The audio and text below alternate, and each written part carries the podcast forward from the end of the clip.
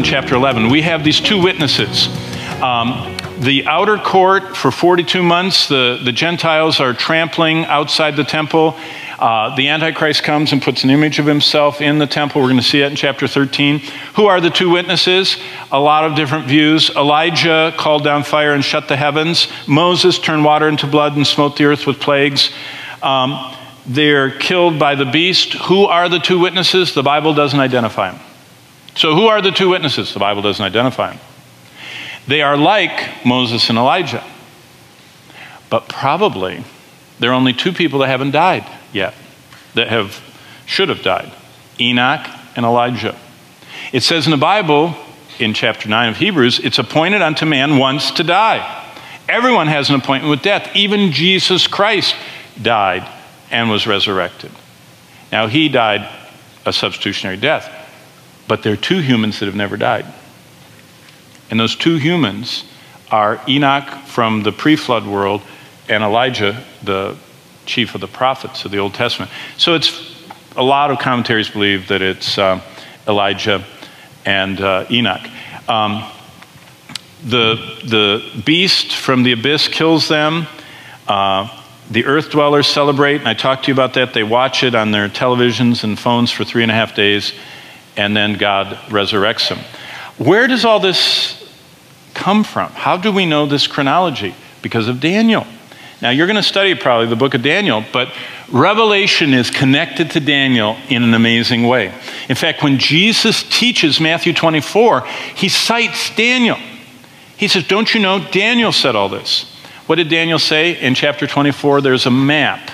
Uh, it says, seventy weeks are determined for your people. By the time we get to verse twenty-seven, it says, he, the Antichrist, confirms the covenant for one week. That's for seven years. Daniel, his writings correspond exactly with Ezekiel. Remember, Ezekiel was also, he was a priest that was sent off to Babylon. So he's in Babylon, Daniel's in Babylon. Daniel's writing this framework. Ezekiel is writing about the invasion, the coming invasion in the end of days that you can read about in Ezekiel thirty-eight.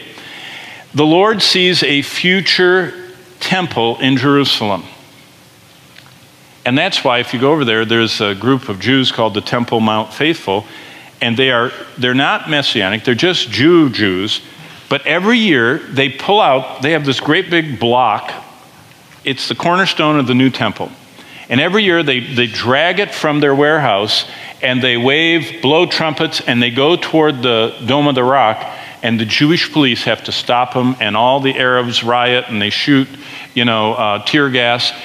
The Jews want to build a temple because they know that as, as the scripture, in fact, John weaves together the longest Old Testament prophecies about Israel's future in Ezekiel and says that temple is going to be there.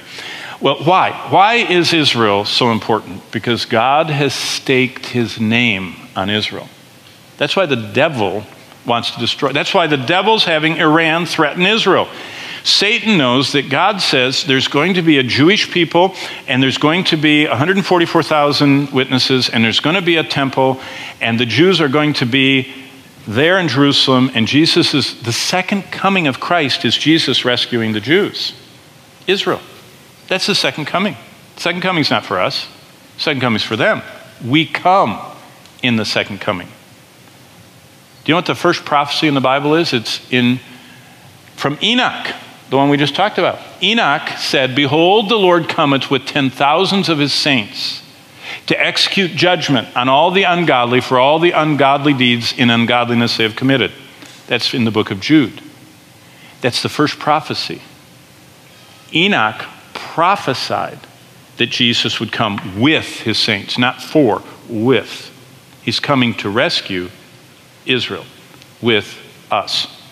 So God stakes his name on Israel. It says in Isaiah five and verse fifteen, uh, the same thing in Jeremiah thirty-one, one and two. God has made a sovereign, unbreakable covenant with Israel.